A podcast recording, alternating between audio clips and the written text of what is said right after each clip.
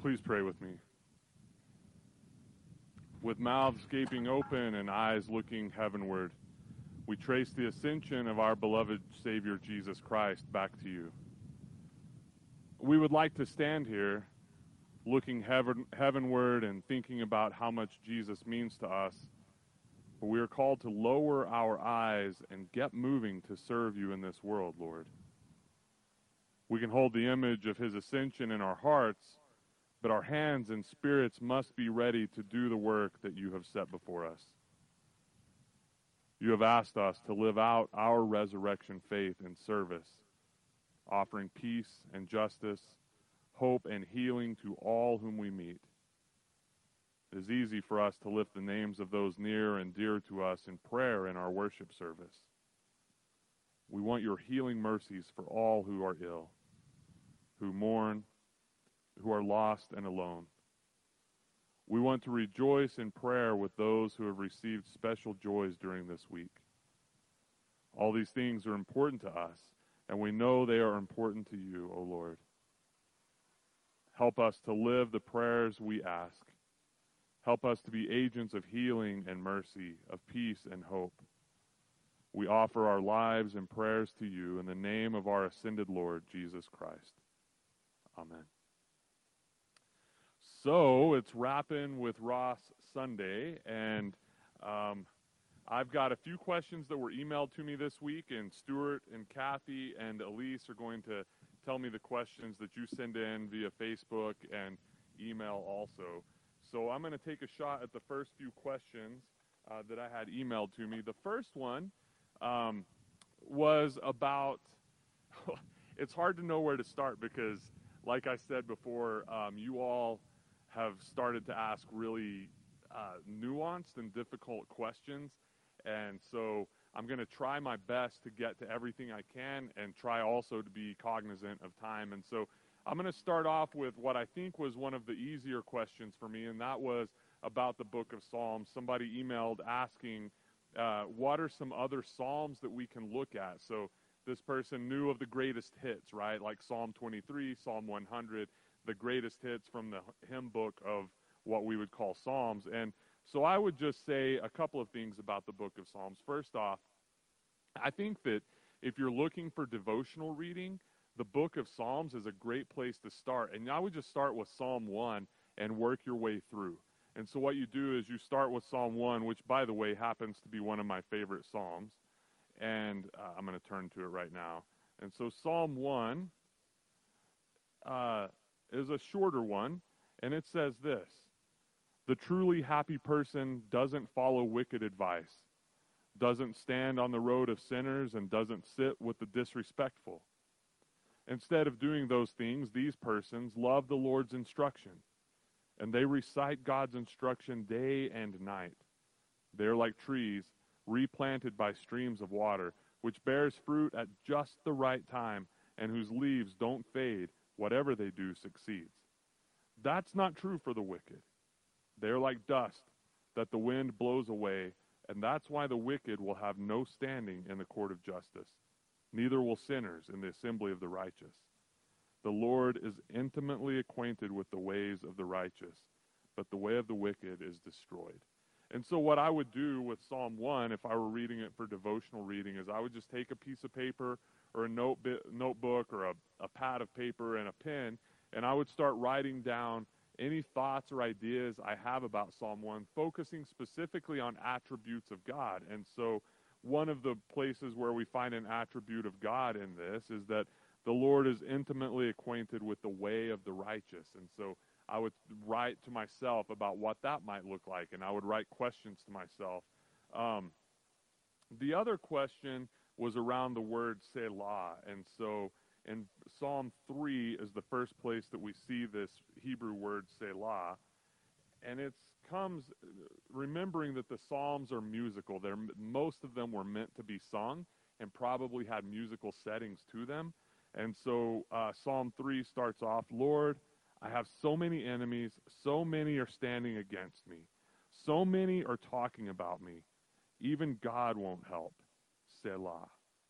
And so Selah is a musical term that we think means rest. And so it's just like in pretty much any other song or hymn, there is a place of rest where you just kind of take a breath and prepare for the next thing. And, and so anytime that you're reading a psalm, or at least when I'm reading a psalm, and I come across the word Selah, I read that word out loud and then I pause and allow my brain to catch up with the words that I've just been reading. So that's that's uh I would start with Psalm 1 uh, and work my way through, but a couple of my favorite psalms that I would uh, commend to you. The first one is Psalm 143.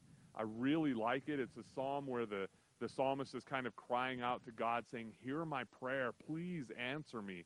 And then the psalmist goes on to remember, and, and the psalm says, I remember days of old, and, and, and on your works I meditate. And so, remembering and meditating on the things that God has done in this psalmist's life. And that's a good practice for us to do, especially in times when we're feeling discouraged or afraid, or to think about the times and the ways that God has been active in our lives and to meditate on those to remind us that our faith does have action to it and that God is active in our lives, even if we can't feel God's presence with us. The second question that I want to take on is one about um, the Bible in and of itself. This person wrote saying that they're doing a. Uh, um, it's a little distracting out here right now. There's a roadrunner like coming right at me, and I'm hoping uh, he or she will come over here and say hi. Anyway, um, so this person wrote saying that they're doing one of the reading through the Bible in a year plans, and it has them bouncing all over the Bible.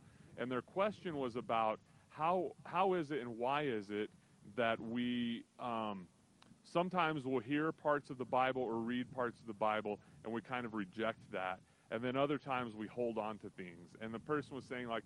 I'm, I'm pretty good with us doing that on some of the things, especially about women, women and men power dynamics and some of the technical uh, laws that are in place in the Bible, but how can we show respect for the Bible and also at the same time kind of disagree with it in places? And what I would say is that if you're a person who reads the Bible and kind of gives thumbs down to some of the things you read and thumbs up to other things of the uh, in the Bible that you read, you're following a long history of people of faith. So ancient midrash and um, and the ancient rabbis who wrote those midrash were always wrestling with scripture, and that's why one of the formative stories in my life is the story of Jacob wrestling with the angel of God. So Jacob is woken one night by the angel of God and wrestles with this angel, gets the angel down, and kind of is winning the wrestling match. And the angel of God says, "Let me go." and Jacob, whose name means the deceiver or the deceptive one, something along, along those lines, says, I'm not going to let you go until you bless me. And so God blesses Jacob by changing Jacob's name from the deceptive one to Israel, which means the one who wrestles with God. And I think that that is God saying to us, wrestle with me. Get, be in that kind of relationship with me where when you read the scripture, and you come across something that you don't understand or that you don't like, wrestle with me and tell me, I will not let you go until you bless me. And God, God will do that. And, and throughout history, people of faith have always done this. There's this idea that we're going to believe the Bible just plain. And that's really not possible because all of us have life experiences that give us a lens that we read the Bible through. And so when I hear somebody say, well, I just I just read the Bible. I'm going to let the Bible be the Bible. I understand what they're saying is that they want to wholeheartedly believe the words of the Bible, but also know that deep down inside they're reading through a lens that's different than mine as well. And so we're going to have different understandings and different interpretations, and God is going to do different things in our lives through reading Scripture. The next question that I remember being emailed to me um, went along with an article, and uh, the article was about how churches, especially right now in the age of COVID 19, are being used as political tools. And this person uh, had listened to our Bible study from Tuesday and went, did a Lectio Divina along with us, and their shimmering word or shimmering phrase was, Be my witness. and the question was, how can I be a witness to and for Jesus when our faith is being so politicized? And that's a big, huge question. Um, but for me, I- will just answer it the way that I think about my faith is that um, I always want for my faith to inform my politics. And I think that oftentimes it's the other way around. We allow our politics to inform our faith. And I think our faith, as followers of Jesus, or people of any faith really, but for me, I'm a follower of Jesus, is the foundational part of my life where I base all of my ethics and all of my theology come out of that. And so um, I, I want to be a person and I want to help Morning Star be a church that is based in grace based theology. And so um, I want to offer room for people to have different opinions, but ultimately, my faith is mine and our faith is ours, and it's not something that is political. Now, there are political things that are going on in the world around us, and what I think happens oftentimes is that we end up um, being polarized, being pulled from one another, and forgetting that what Jesus was about was love and grace and acceptance and alleviating suffering in the world and making sure that everyone knew that God loved them. And so that's the plumb line, right? Like I look at the life of Jesus and I think about how Jesus lived and the words that Jesus said. And if there's some political ideology that doesn't line up with love and grace and hope and acceptance, then I'm going to push that political ideology away. And it doesn't matter to me if it comes from Republicans or Democrats or independents or libertarians or some podcaster somewhere, if it's not love and grace and hope and alleviating suffering, and if that means that I have to suffer a little bit so that you suffer less, game on. That is the life of Jesus when we look at it. And if that's who we say our rabbi is and who our Savior is, then we definitely ought to be living in that way. And so, yeah, people are, politicians are leveraging churches right now to try to gain voters. It just we just don't have to play that game. We are who we are, and we're about what we're about. And whatever they think and whatever they're doing, we don't have to get caught up in that. And uh, I know that that's probably not everyone's answer, and I'm okay with that. I, I've never been a pastor or a preacher that needs everyone to agree with me, and I hope that you don't that you know that like I, I hope that you don't expect me to agree agree with everything about you either. That's part of that give and take, the bouncing of the ping pong ball back and forth, is remaining at the table together, even when we disagree, and having conversations still. So those are the three questions that came to me via email. Stuart, do you have others? I have a question here. How is it that the people Jesus picked for his apostles, after hearing so many of his sermons and being there to see so many miracles, could remain so dense regarding Christ's identity? Yeah, that's a. I think that's a question that a lot of us ask when we're reading the Bible. Um, but I wonder if people 2,000 years from now will be asking the same question about us. That after having these scriptures to read these stories of miracles and these stories of grace and these stories of love and these stories of Jesus going out and spending time with the least of these and the untouchables and the stories of Jesus going to the religious people and challenging them to live a more open and loving life. And we struggle to do that. And it's in the historic record that we struggle to do that. If 2,000 years from now, people will look back and say, like, how did they miss it? How are they reading all these stories and still remaining dense to be about what Jesus was about. And the other thing is, I think that, um, I think what happened in the ancient times is that they were so, their worldview was so locked in that the Messiah was going to come to kick Rome out and to make Israel be this nation that was standalone and sovereign and was powerful and that was God's people. And so they had this idea that was ingrained in them from the time they were born until the time they died of who and what the Messiah was going to look like. And then Jesus comes along and doesn't look anything like that. Jesus' kingdom is not about power, and it's not about um, ruling, and it's not about physical kinds of power. It's about the power of love, and that doesn't look like it, it's it, that would be hard. That would be a hard person for us to follow. Even it is a hard person for us to follow, and so um, I I I don't want to be um, hard on the original disciples and the original apostles because the worldview that they were in just made it difficult for them to see who Jesus was, just like the worldview that we're in makes it difficult for us to see who Jesus is. So next question is um, kind of a follow up, but from a different person. Who is your favorite disciple? Me personally? Um, well, they're not asking me, and it's you're rapping with Ross. I, I I love Thomas. I think Why? uh, Why do you love Thomas? I think Thomas was always engaging his mind, and so, um, like he gets this rep.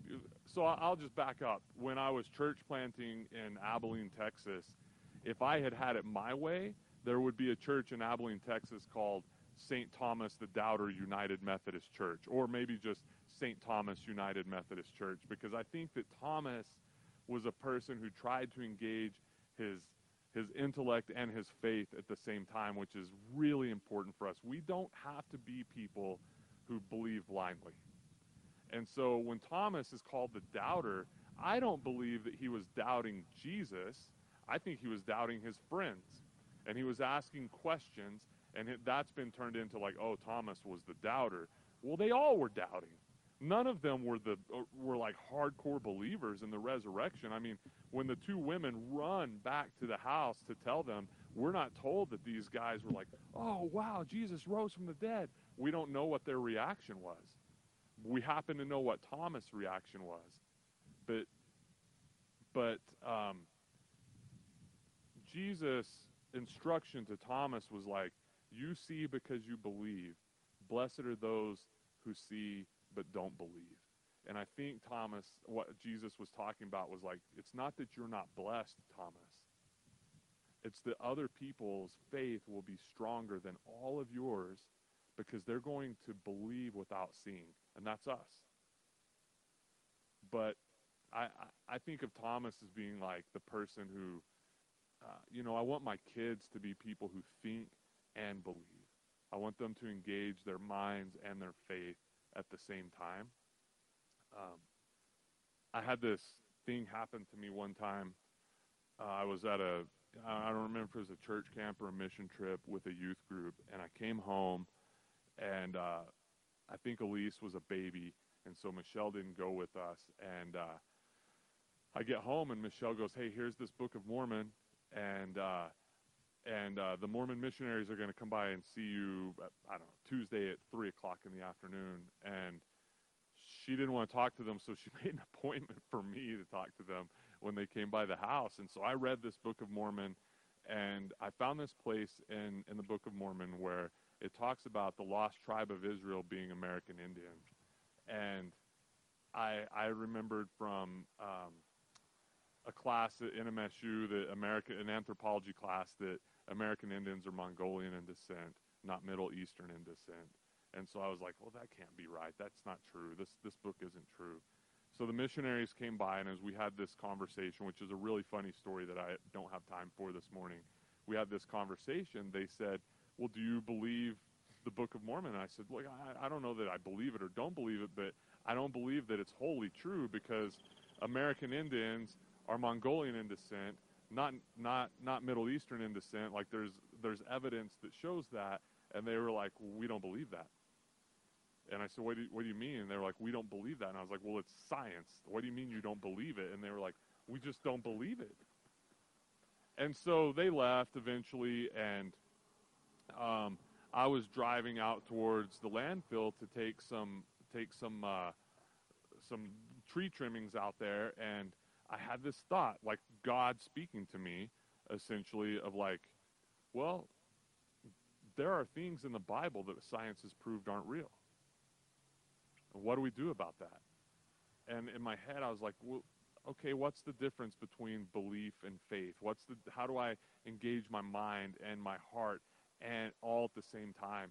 And so what I've come to believe is that the Bible is 100% true, but it may, not be 100% accurate. I think maybe sometimes some of the stories we read, and this gets back to the question also about um, how do we pick and choose in the Bible, some of the stories that we read, I believe, are meant to be read as allegory or um, as, as uh, essentially as. Um,